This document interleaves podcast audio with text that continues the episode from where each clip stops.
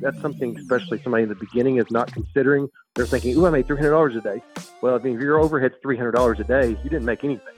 That's the voice of Ronnie Fulton, owner of Fulton Fine Woodworks, and I'm excited to talk with him right after a quick word from our sponsor. This episode is brought to you by Jobber. Jobber is software to organize and manage your business. From quoting a project to getting paid to everything in between, Jobber software brings everything together to make projects easy to manage and customers happy, giving you more time in your day and getting you paid faster. Go to getjobber.com slash Ethan or check out the link in the show notes for a free 14-day trial of Jobber. And if you try it now, you get 20% off your first six months when you sign up.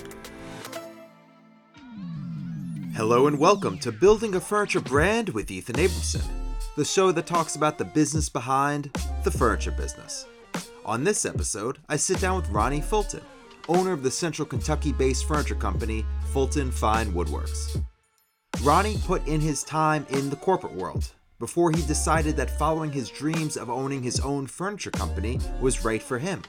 But once he made that jump, he never looked back making a name for himself as a high end builder who would take on projects that no one else could do, set him apart in the industry. And put him in the very enviable position to not only be able to charge for what he needs to make on each project, but be able to charge for what he wants to make on each project. Follow along as we talk about how you move from working in the corporate world to working for yourself the way you can check your pricing nationally, why going into the trades used to be frowned upon, and much more. Ronnie has a wealth of knowledge at his fingertips, so let's get into it and hear his story in his own words.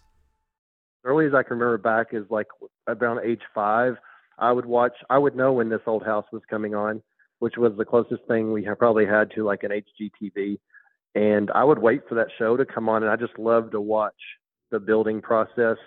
Um, I remember that at an early age, and then in a store, I would pick up magazines that were building magazines, and definitely that's where my interest was. Um, I was in the generation of school where it was like, what type of college degree do you want to get?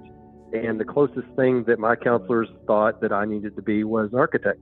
And so I took drafting for four years in high school, and um, I, I like to draw, so I thought, hey, you know, that's what I want to be an architect.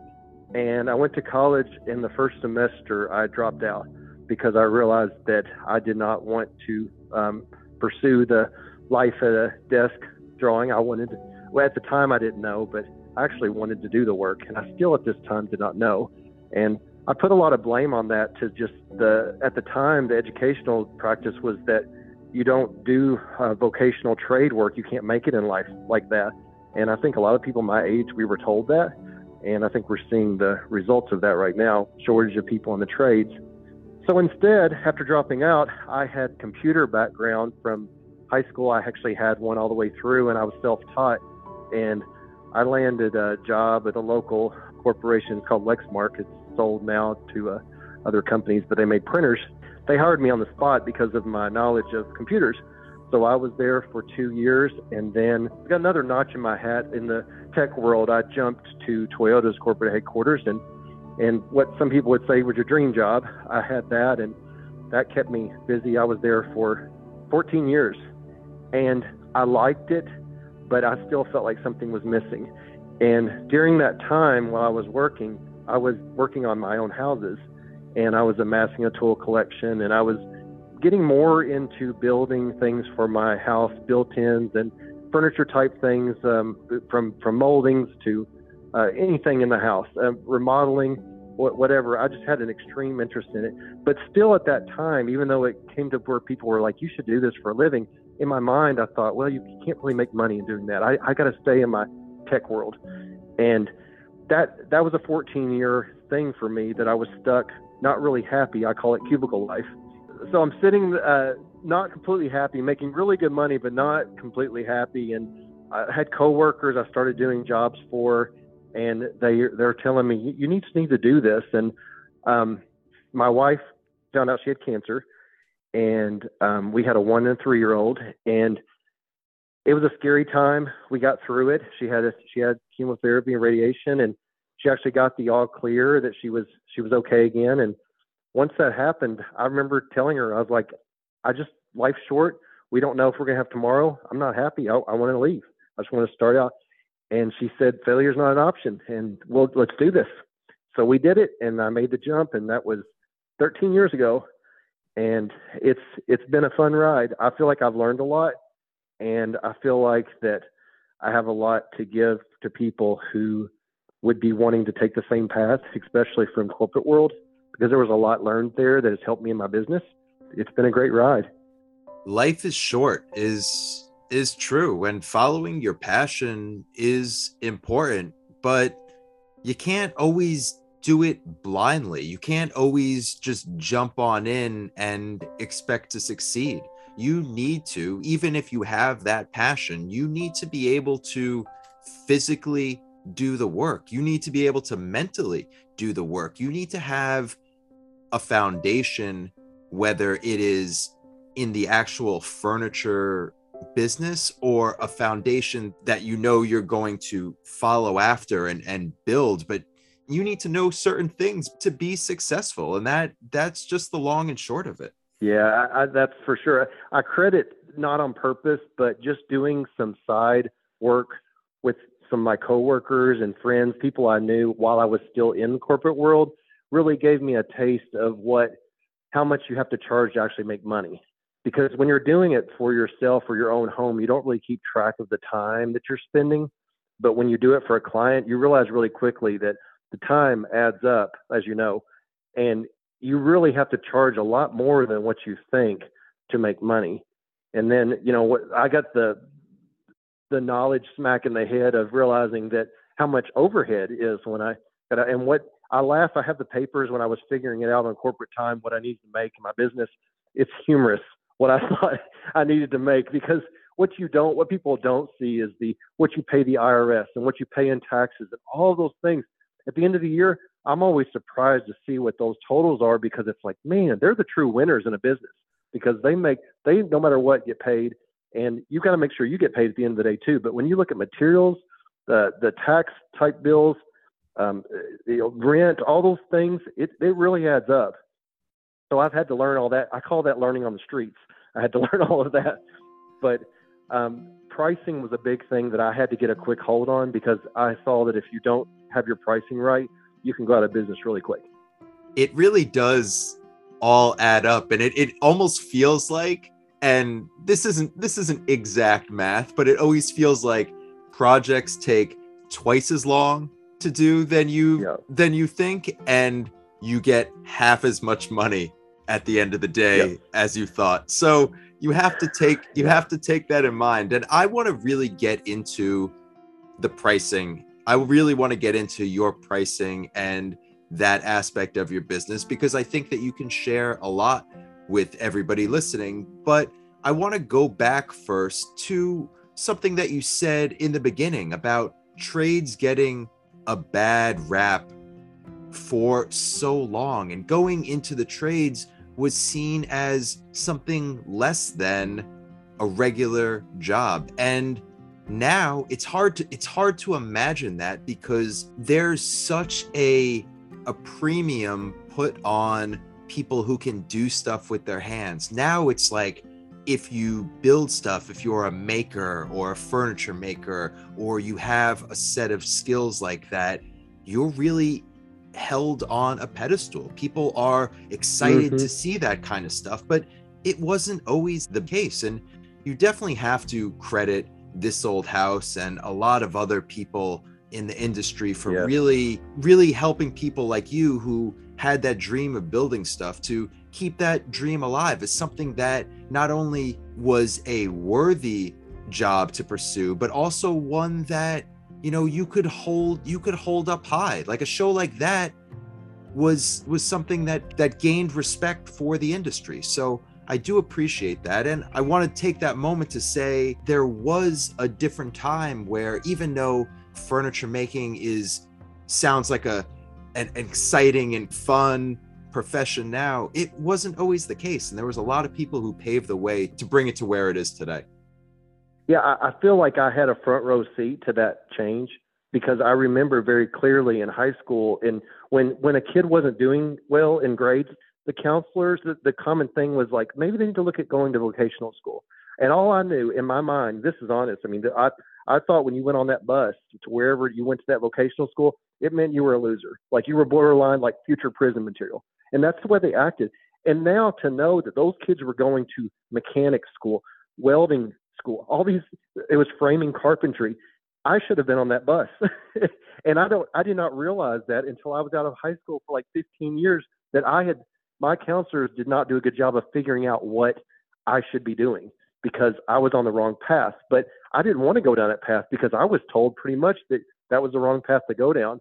And it's so wrong, especially today. But even at that time, you could get out and make really good money. Tool and die, welding, all those careers have always paid really good money. But I think that like my parents' generation would just had ingrained in their head, if you don't go to college, it's not about trades, it's about going to college. And I think all of our parents listened so well, we have an entire generation now, population of, of college graduates with no skill. And that's where my son, being 14, has he's worked most of his life since he could walk in the shop, and he doesn't currently have plans on going to college. He wants to go to a trade school, but uh, I've we've talked about as long as he keeps his head on straight and learns his skills, he will never have to worry about where his next dollar is coming from. He will be all right.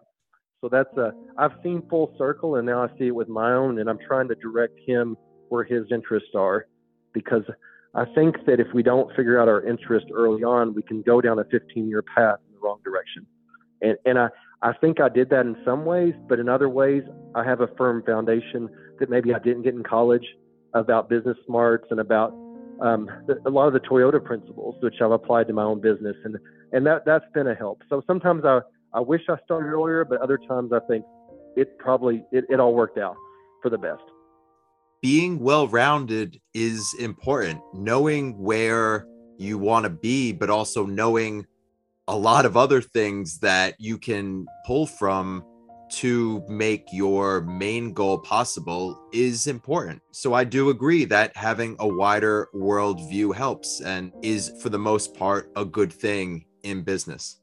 Now, there is money to be made in the trades, there is money to be made in furniture making. And you mentioned it a little bit about your pricing and how it changed from when you were doing projects for friends all the way up to now where you've had a successful company for many years let's talk about how your pricing developed from that first couple of jobs when you were still working in corporate america to how it evolved to where it is today. One of the things that I see is that something that hurts anyone in the woodworking trade from furniture to, to all the way up is that you're always going to have the retiree and weekend warrior people that you're competing with and they can do it for a lot less cost than you can when you're doing it for a living because they're kind of doing it for fun they're doing it on the side they see it as a little bit extra money and they're going to cut their they're going to be like 20 times cheaper than me you know that's that's just a fact that's what it's going to be so you kind of always going across from that so i always go for high skill projects i very rarely take on uh, easy small projects because I've just found you just can't make money on those. So I usually go for things.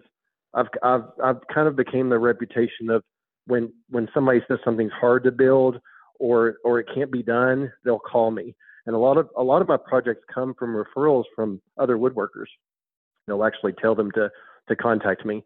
So that I always say the projects I take on are kind of like they hurt my brain um, because I think about them in my sleep at night how I'm gonna pull them off and uh, but I, I guess I enjoy the challenge. It's stressful, but I enjoy the challenge.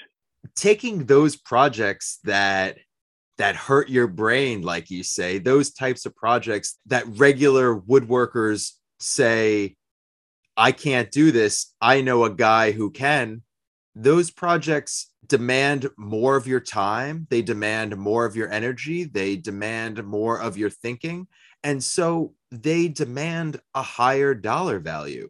But projects like that, where you don't necessarily know how to do them at the start, are hard to price. They're hard to put a dollar value on because yeah, you haven't, yeah, because you haven't done it yet. So, how do right. you work with a client. Somebody calls you and they say, Here's a project. 10 other people have turned me down. They say it's impossible. You are the person that everyone recommends to do it. How do you start that conversation? And how do you price out a project that you know from the start is going to give you problems? So, the, the technique I use is not something you would learn like in a school book of business, I'm sure. Um, you know, you got a lot of the principles everybody hears about with overhead and all of those principles. So the first few years I was in business, I really spent a lot of time really figuring out what my overhead was. How much do I need to make each day to break even? And it's surprising, even when you don't have a lot of overhead, it's surprising how high that can be. So knowing that is always a good thing to have. That's something, especially somebody in the beginning is not considering. They're thinking, "Ooh, I made $300 a day."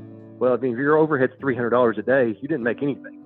So I always first, right off the bat, I, I try to estimate how much time that a project's going to take, and I take my overhead for the day each day, and I, I keep that in mind. And then I figure out materials. I figure out how much the materials are going to be. That that figure right there always sometimes is higher than what you, people would even think. Um, that's why it's good when you're dealing with high-end clients and corporations because there's a little bit more wiggle room on on that kind of thing. But I'm always trying to do it as quickly as possible and not taking too much time because sometimes it may not turn into anything. And I'm just wanting to get somebody a figure back. So I take the overhead, I take the how many days I think, and I have a minimum of what I want to make a day. And I just basically take that and I decide how many days. And from that, and I usually add a little buffer on top of that for the unknown you were talking about earlier. You know, there's things that happen. I don't think I've ever gotten my buffer back, by the way. Every time I put a buffer in there, I'm going to say, I'm going to add an extra two or three days in there, even though I don't need it. Guess what? I always need them. Every buffer I've ever put in for materials, they always get eaten by something that you did not foresee. It's always something. So I always add a little buffer on there. And from that, I come out with the estimate. And I usually give people a range. I usually say, you know, you're looking at 15 to 20,000 for this project. Is this something that you're, that you're interested in? If they say yes, that's when I move forward to doing any type of rough sketches or anything. I don't give anything before because people will run with your designs, they'll run with your sketches. And even when I give a sketch, I'll draw it in SketchUp and I'll change, I'll use the filter called Rough Sketch and it turns into like a napkin kind of drawing that makes sense to me and it conveys the design, but it does not give them exactly what it will look like because I do not charge for my estimates. And if they wanted a detailed design, they need to pay for it. So that's that's the way I, I tackle it. I rarely, almost really, almost never am told I've told no. Almost never. Almost to a problem that I get way overloaded sometimes. Um, and and my pricing is it's not like I'm too cheap. I I check around all the time, but I think it comes back to our conversation that there's a shortage of people in the trades and people who are willing to pay. They want what they want, and they know that I can pull it off, so they're okay with it generally my customers' price is not a decision making factor. It's can you do what I want? That's that's their biggest driver is can you do what I want? And that's why it's good to be in the upper end, higher end uh, clientele and corporations because it's not about the money for them. Setting yourself apart from the rest of the furniture makers out there and having clients know that you are that high end go to furniture person is a great place to be because value then gets put on you on what you can do before you've even given a number. You've set yourself up as this person who takes on only those types of high end hard projects. So, and, and the work gets out quick when you do that. Um, I have not had any type of advertisement for more than five six years at least. Uh, it just and and my phone rings constantly, voicemails, emails constantly. I'm even bad about calling some people back because I have so much on my plate.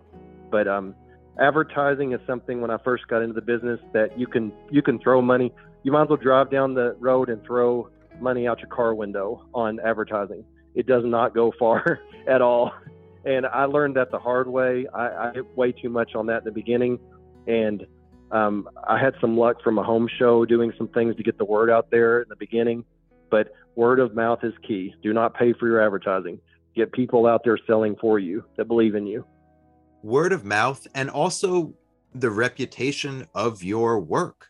If you build good stuff, then that is the best business card Yes. you can you can have out there. If you build something that somebody is happy about then that is your advertising right there. So yes it is important at times to advertise and to get your name out there and to do it in social media and magazines and newspapers and things like that. But what it really comes down to is the work that you put out and the value that people who buy your work see in that because then they do the selling for you Oh yes, yeah. It's um, not another one. Not on purpose. I didn't do it on purpose, but there's a whole underground of like professional remodelers and builders, and they all have my name and their little phone Rolodex, and they know whenever they need to get to a tight spot that they can always call me. Sometimes it's about one part of a project. Like I have one coming up where I'm doing some custom doors with a little design that no one knew how to pull off that the designer drew and they called me to do the panels and i'm fine with that. I like doing the hard part of a project hand it over to the person building it and i walk away. Um, because whenever i do anything like that it was priced very accordingly. So i just uh, I, I like having that part of the business too where i don't own the entire aspect of a build. Because my goal is to do as much at my shop as possible i really don't like going on site and setting up um, as much as i can i like to do everything i can and because you know, as you know, controlled work conditions, tools are already set up. Whenever you start moving your tools around, you're looking at a lot of extra time. I remember a project that you did where you had to hang some. Uh, Was uh, it the one with the 80 the 80 inch TV that came out from the underside of a deck? was it that one? It was it was, was not that- but i know seeing some projects that you've done that are in the field and just seeing the pained look on your face when you had to do it and i understand that because working Oh, yeah. in in the field not in a controlled environment adds not only stress but adds money and time and a lot of unknowns to a project that you can't always account for. Yeah, whenever you have uh, on site work, you're always going to have the unknown variables. And it seems like it's becoming more common that when you show up on site, you have in your brain, you know exactly, which being in New York, you probably run into this even more, but I'll have exactly in my brain, even the path I'm going to take when I get on site. And then you get there and there's somebody else working that's doing something that you didn't even know. They're working like right there where you're working, throws everything off. It can take, you know, take your job will take four hours more just because you're working around this person all day. Um, that's the kind of things I don't like about when you get when you go on off away from the shop. You, those are those are variables you don't account for in a quote. That's just something you have to deal with, and that's where that buffer comes back. Whenever I put the buffer in, whether it's for materials or for time, you're always going to have something that comes up. I don't think I've ever had a project that something didn't come up that made it take longer than I thought. Exactly. And it even takes longer than you thought after doing it for so long when you add in that it's going to take longer. It takes longer than you've even added in that time. There's nothing you can do about it. It's the nature of the business. When you're building physical things, then issues are going to come up, and you just have to be able to roll with it and have your pricing in a way that you don't lose money end of the day. Yeah, and you know, and on that pricing thing, I also have a sliding scale that when I have a lot of repeat customers, there's things you learn and pick up on. Like I said, uh, there could be somebody that they always seem to schedule other people working. The next time I do a project for them, I count for that. I count for that loss. I have one corporate client that whenever they say we meet about the scope, then we meet again about the plan, then we meet again about the schedule. They want to meet about, and so I've realized I'm spending as many times in meetings, as much time in the meetings as I am actually building it. So I actually have to charge double for that those projects. I charge double, and it still is not as profitable as some other jobs charging double. Um, so it, it, the client matters too on what their expectations are for the build, because that time you spend not in the shop, as you know, design and all those things that go along with it, you need to be getting paid for that as well too. If not, you're working for free all your nights and weekends. At 13 years now, each year I try to do a better job of getting paid for everything that I do. But I don't think anyone will ever be perfect at it. But I really try to get close to everything that I'm doing, I'm being paid for. Exactly. It's a furniture business. You're building the furniture, but you also need to do the business side. You need to take into account how much it's going to cost to build something, materials, all that, but also how much time you're going to be spending in the office, how much time you're going to be making designs, how much time you're going to be writing back emails, how much time you're going to be sitting talking right. with the client saying the same thing over and over and over again yes.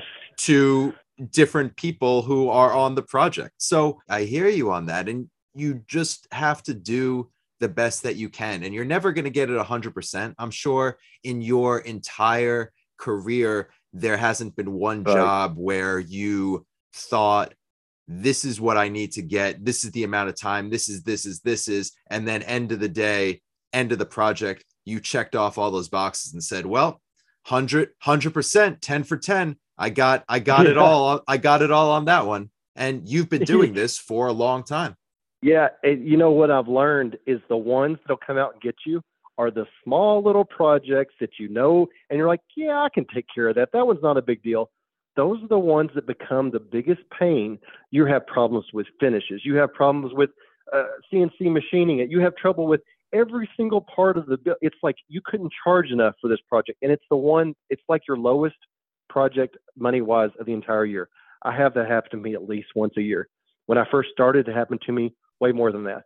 And it it makes you question your direction in life when that happens. It's not fun to know you're working for free, but I think you become better at recognizing those alarm bells, and if you can act in time. But it's the small projects. I think the bigger the project, the more time you sit down and think about it, and you're probably more accurate. But it's the small ones that look like it's not a big deal because there's really not an easy project. I don't think I've ever had one really. I mean, if there is, the weekend warrior is going to do it. It's, it's not going to be me. So I'm, I, I think every project has some type of wild card in it of, of something that could go wrong. Definitely. It's always the ones that you let your guard down that you think, yes, oh, oh, I I've done this before, and you just send off an email right. and say, yeah, I'll take that project, and then you don't think about it until you actually have to build it, or you think, yeah okay, this is a small one. I'll fit it in between these big ones. And it's the ones that you you don't pay attention to because you're so laser focused on all these big projects and then small projects just slip in under the radar and you realize you need to give that same attention to detail to big projects yep. and small projects because even though the small projects aren't making you as much money as say the bigger ones will you could very easily lose money on that because oh, you're oh, not yeah. charging more.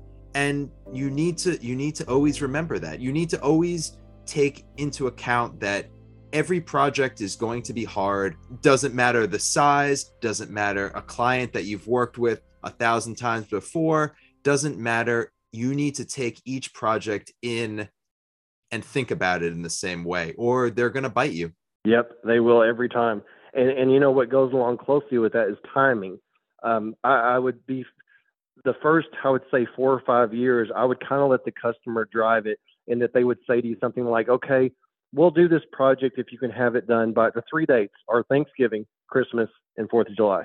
Those are the three that everybody bases their life off from." And at first, I'd be like, oh, "I can do, I can get that in my Thanksgiving."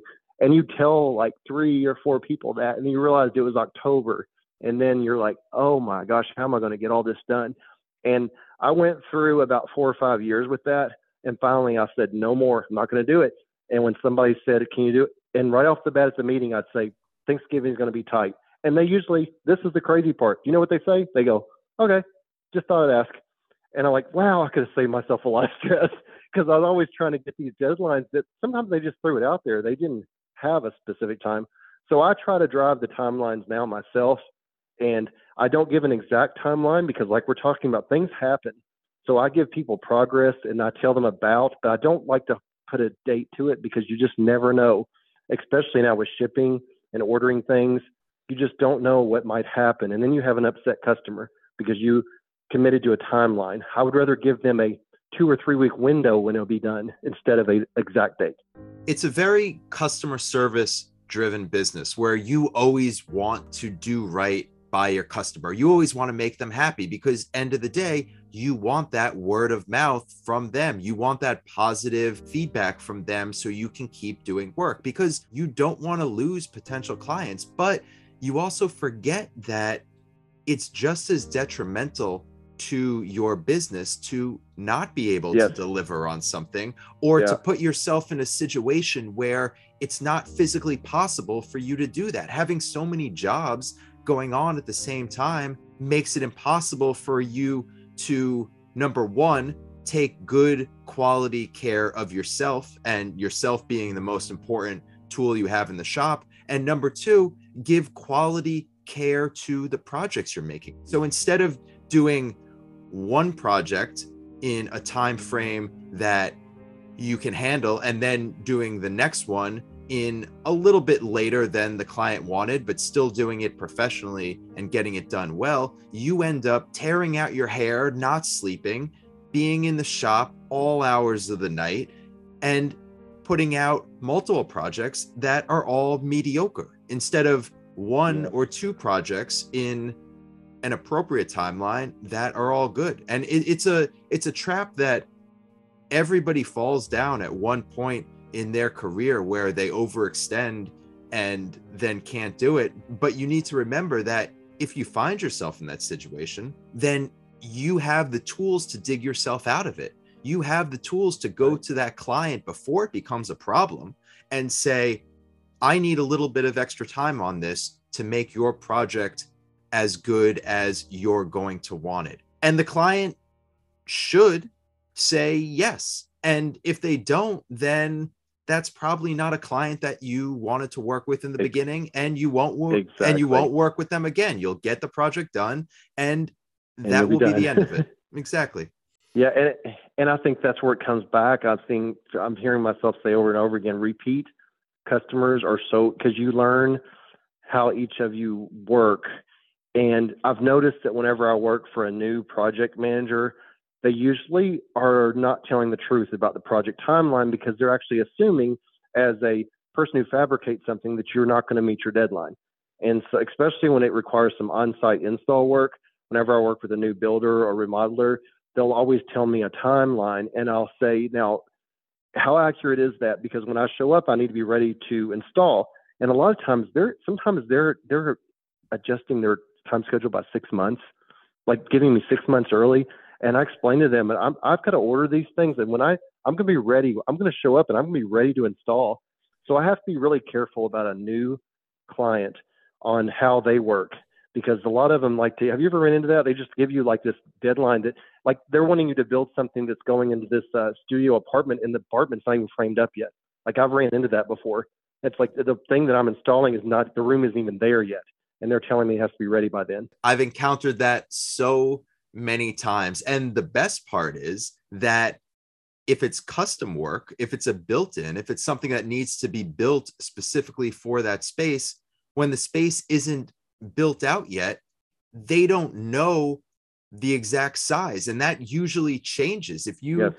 get yep. a project that you say, okay, the construction is going to be ready in four months, and you say, okay, and then you start building it and you do that, then you're going to get a call a month mm-hmm. later, two months later, three months later, saying that, oh, there was an issue with a wall. Oh, we had to move something. We need it now this mm-hmm. size. And I'm not saying don't be proactive with your builds. I'm not saying don't build things beforehand and give yourself a good buffer of time after because you don't want to be building things right up to the last minute and delivering something that... it, it's kind of a double-edged sword. What, what i generally try to do is i generally try to stop by a project. Like i come by like i'm some kind of auditor with and i i just come in and i look and i see where they are because i wouldn't like to start a build before the walls are framed at the very earliest because things change and i've had people i've had interior designers i've had um, builders or modelers say before, well, can't you just build it from the plans?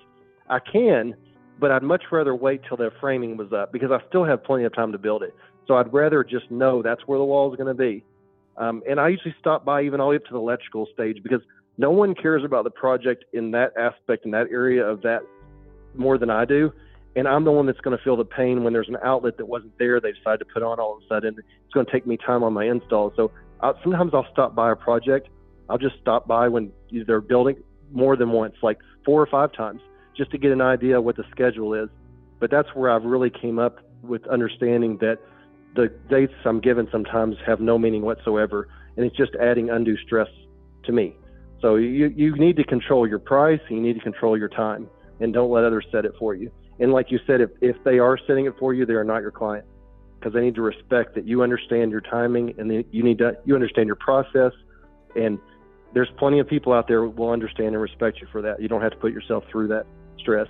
And i know there's a lot of people listening who have different types of companies and maybe they're not hitting that super high end build. So they they think i can't stop by a project four five times check on the electrical check on this do that because I can't build that into my price. And I get that, but there's things that you can do to keep an eye on a project just because it might not be super, super high end doesn't mean you can't check in with the builder, send an email to the client, ask them, has anything changed? Get that all in writing because on delivery day, if you haven't checked in about the project and you show up and something's changed, something doesn't fit, that isn't on the contractor. That falls right. on you, unfortunately. Right, that's true, and that's a good point. Not only just the high end, also it t- it matters geographically where you are. Like I I live just outside of Lexington, Kentucky, and most all of my work is in that town, and I'm almost always every day going across the town back and forth, and it's easy for me to stop generally the work we do neighborhood there's just like three areas that all the houses are really concentrated in. So it's very easy for me to stop by. And what i found is a huge plus. If i can stop by and for example the stone layers inside and i tell him what i'm doing he's like hey man he goes you give me a line of where it is he goes i'll lay the stone up to it and that way you don't describe. And you know how big of a deal that is. It's like oh my gosh that's awesome. So I've learned to stop by if I see the electrician or whatever I let them know what I'm going to be doing, and a lot of times they'll help me out. They'll do things to make it easier. They're you may you want me not put the box in there, and I'll just run the wire, and you can do the box. And I, I'm, yes, it's great. Unfortunately, a lot of times the builders or the project managers or their modelers sometimes they don't understand how all the the facets fit together. But if you can catch the guy who's in the trade there, he'll work with you. And we we you know everybody wants to make everybody's job easier. So I really feel like I have a connection to the job, and and that's what makes the job go well. That the guy who's running the project goes, wow, this guy just came in here and did it. He's gone. He, he did a really good job. But part of it is because I kind of basically come in there and make sure that I'm working with the trades, uh, especially on the larger projects. A lot of the projects we have, we're like the final, we're like icing on the cake, or we're the we're the jewelry on top. So I truly am like one of the last people to come in, and it's good and bad. It's good because I usually don't have to work around a lot of other trades, and I can spread out my tools but the bad thing is I have to deal with whatever was done. I am the one that has to make it work right. If it's the slot's not big enough for something to go through, I have to cut it. There's no one else, you know, I have to do it. Um, so th- that's where it, it's it's uh, worth stopping by for me. But that's a good point. Uh, some sometimes, and geographically or price wise, it may not be worth to do that. It may not be worth it to do exactly that, but that concept, that business practice of keeping an eye on a job that you have is something that everybody who has a furniture business should be doing because furniture is like you just said the last thing that goes into a job. So even if it's not your fault if it doesn't work if what you built doesn't work, then that leaves a bad taste in the customer's mouth yes. for you. Completely, completely out of your control. If you say, this wasn't like this on the plans, they say, and I'm sure you've heard this a million times, well, that person isn't here anymore. So you need yep. to fix it. and then you're in that position where it falls on you. And it does, and right. it and it happens. And it's it's just something that happens in the business and it's just something that you yeah. have to take into account and you can you can draw a line in the sand and you can say that's not my fault and i'm not going to deliver or i'm just going to leave this here and if you don't like it take me to court and people can run their mm-hmm. business like that and if that's what you want to do, that's what you want to do. But if you don't want to do that, if you don't want to be that person, then you have to keep an eye on the projects. Now, only because we've just been going on and on about things that that you shouldn't do or that you've seen on the job site, I have another one for you. And that is when clients ask for a price or a timeline date at the job site, or you just meet them on the first call and they ask, What's this going to cost? or How long is this going to take? What's your thought no, on that? I'm interested to hear what you say first. Tell me what you say. well, I always say that I cannot do that. I can't give you an accurate price on the job site that is ex- on the first That is meeting. exactly that is exactly what I say. And, and you know what? Uh, fifty uh, percent of the time, they'll actually come back to like just ballpark, ballpark, just kind of give the ballpark. And I'm like, I'm not even going to throw a ballpark out there because I don't know myself right now what that is. I have to go back and figure it out. They don't have a full idea of the project, so you can't ballpark something that no a client says, "I want a vanity," and give me a ballpark yeah. number. And, and I didn't account for that in the beginning. That was a hard lesson that I learned because I would just see it as, you know, well, it's just something I get to build. But um, yeah, back to your what you were saying about I always do not I don't ever commit to a date and I don't commit to the price on initial meeting. I want to get away from the client and I want to think about what works for me and what's best for me. Because once I come up with that date and that price, if they say no, they are not the client for me. And I rarely have this happen anymore. But when people used to really drill me for getting a better price, I would tell them, and this is so true, my wife has a list a mile long. And if I'm going to work for free, I'll go work at our house. And that is 100% true because she has a list a mile long and she she knows it's true. And, and so I always let people know that I'm not in the position right now where you can barter with me. This is what it's worth for me to do the job. Yeah, apparently it works because I, I rarely have a no. I think that you can gauge where you are with your pricing by how much you get a no, no matter what you're doing, whether it's low end, middle grade, or if everyone's saying no to you, um, you might be too high. But if everybody's saying yes, you need to step back and say, do I need to be charging more? And uh, what I try to do at least once a year is I go to, I'm going to call them out, Restoration Hardware. I like to go there and I like to walk through there and I like to look at their prices. That's probably one that's national. Ethan Allen's another one.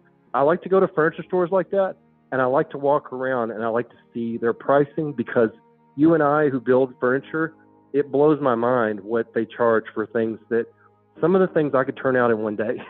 And what they charge it blows my mind. So way I look at it is I should I'm a custom furniture builder. My prices should be higher than Ethan Allen restoration hardware because it's custom. So I always keep that in mind. And if somebody's new and they're really wanting to figure out their pricing's right, go to Restoration Hardware's website. If you don't have one near you, just go out there and look look at what they're charging for things from coffee tables to um, console tables, and it'll get your mind in the right place. People don't realize how much they can charge. And I think going to like Restoration Hardware and refreshing your mind, because the hardest thing is when you can build it yourself, you just cannot fathom charging some of the prices that they charge because you're like, no, it's, it's easy. It's like one sheet of plywood and a couple of things that you, but that's not the way the industry sees it. So I, I've gotten better about that. And I think that pricing is the biggest mistake people make new coming out. People forget that because they have the skills that that is a premium. Yeah. And, and yeah. Pe- people yeah. forget that. And then they let the customer dictate a price yep. when the customer can't yep. build it. That would be like somebody from the stands saying, you should run the marathon this fast. And then the runner saying, right. okay. And then they have to run yeah. that fast when that person has no idea what they're talking about. I think that's the biggest thing, just getting some years under your belt. But I feel like I'm going to have it all figured out right when I'm ready to walk away from it. I I hear what you're saying, and I just want to point out for everyone listening that you have had this company for over 13 years. So you you're at a point where you're comfortable turning down work because you have that reputation. I know there's people who are starting out who turning down work is hard and they yes they they want to build that portfolio. They want to keep building things to get their skills going, to get clients going, to make a name for themselves. So, people listening, remember that this is advice from somebody who has made it in their career. And yes, you should aspire to that, but you don't necessarily need to be doing that from day one. Is that does that that yeah. make that makes sense, right? Because yeah, I, you didn't do that from day one. I, well, I agree, and but I can build on that for someone who was new. What I, in reflection, a lot of times when in the beginning, for those factors where I wanted to make sure that I had something and I was not, um, I, I was wasn't sitting there in a shop with nothing, you know, nothing to build. I would say yes to some things that I normally wouldn't. I thought yeah, it wasn't really that great. But what you always have to factor in what opportunities are you passing up because you took this project that was barely paying your overhead, you weren't making a lot. What what are you what are you missing out on? And, and what I found is that, and this goes back to our talk about shortage of people in the trades. I really feel like most anywhere that you live, there's a need for what type of service that we provide. And if you're spending your time doing work that is barely paying the bills, you're not able to get out and hit the ground running, networking with people like designers and remodelers, people with a higher end um, projects. And higher end, you know, it's not all about money it, for sure with me either, but uh, let's face it, higher end projects are more fun to build. There, you get to use better wood, you get to use better finishes, you get to buy better tools, and that's that's why I just seem to gravitate towards the higher end um, market. But I agree when you're building your portfolio, you need to take what you can get, but I think you need to quickly figure out you're only taking the things that are building your business and your brand. Don't waste time on things that are not going to build your business or your brand. 110% I agree with that. And I wasn't saying don't say no to anything. I was saying it's hard to say no. It's hard. It's hard to have that understanding that there will be more work in the future and hard to have that that bigger picture look saying if I don't take this job there'll be something else along the lines. It's hard because yeah. I'm going to be honest, there isn't always another job there isn't always another job for some people, but building everything that comes along, the stuff that you don't want, you end up continuing to build that stuff that you don't want. And you look up a couple months, a couple years later, and you realize you're only building things you don't want. And right. what's the right. point of having a business and working for yourself and having your own furniture business if you hate it, if you're just building yes. things that you don't want to build. Yes. And I've, I've borderline found myself almost in that situation uh, multiple times in those last 13 years. And when I look back, it's because I took projects that I shouldn't have and that I knew that I probably shouldn't. Certain times of the year, you'd be like, oh no. And they're like, I got this coming up in January. And you're thinking, well, I don't know anything going on in January. Yeah, I'll take that. And those are the ones that come back to bite you. Um, you just got to really, especially when it's just me. Um, I've had up to three employees. It was my least favorite time that I was doing. I realized I was becoming a manager, which that's what I kind of left in the corporate world. It's great when people want to be that way. It's great when people say, you know, build your business and step out of it. That's not why I got out of the corporate world to stop doing the hands on work. I want to do that. But to do that, that's where I have to charge the extreme premium that I'm talking about. You've got the owner operator coming in as a project manager designer. Everything is right in me, and I don't have anybody duplicating my efforts.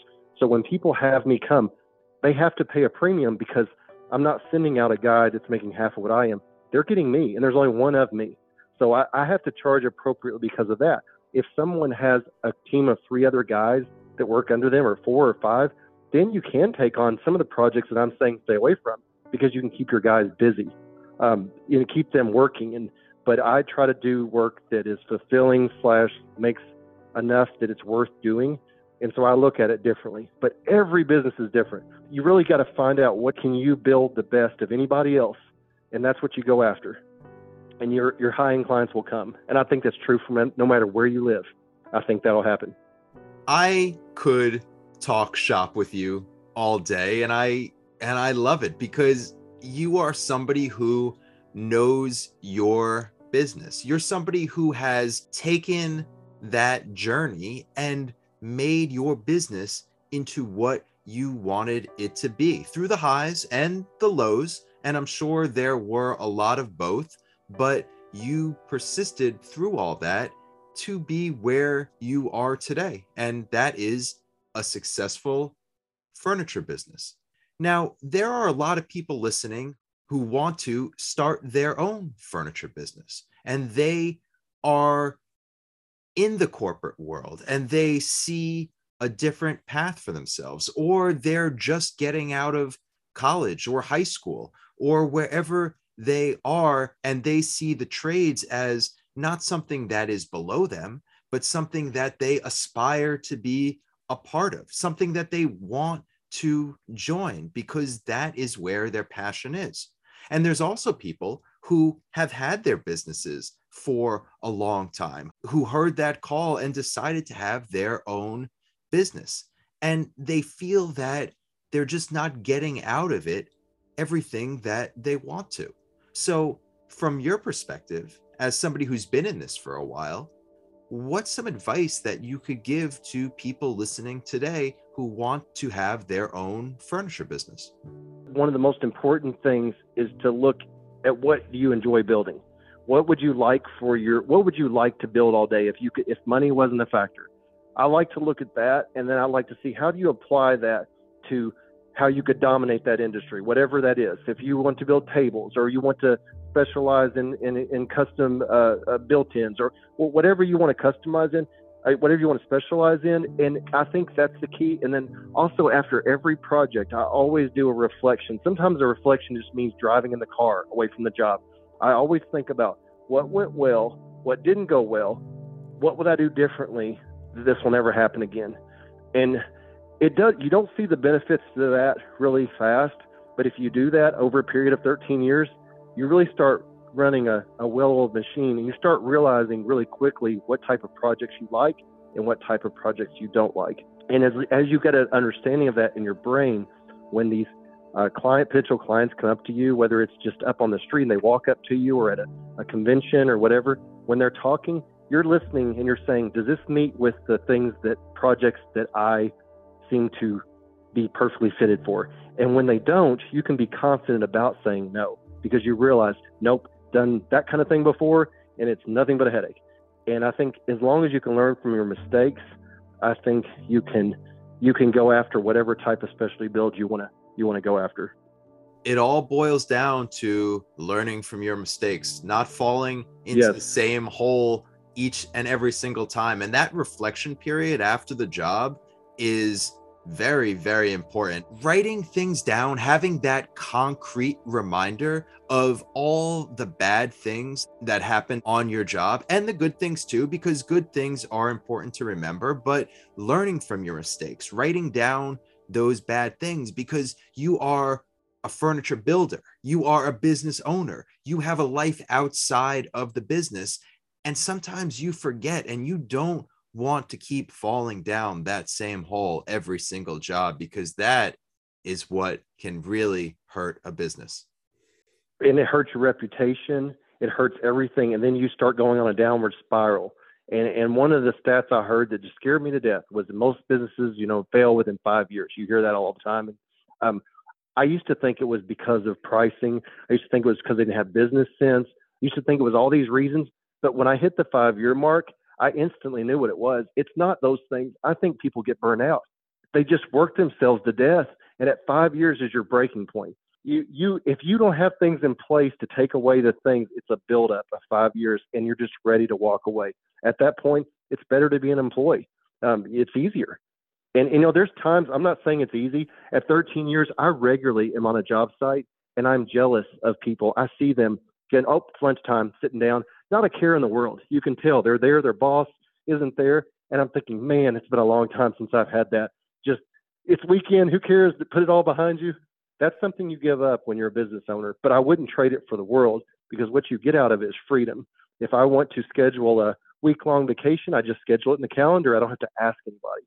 You know, so I really like that freedom, and that's what you you give up.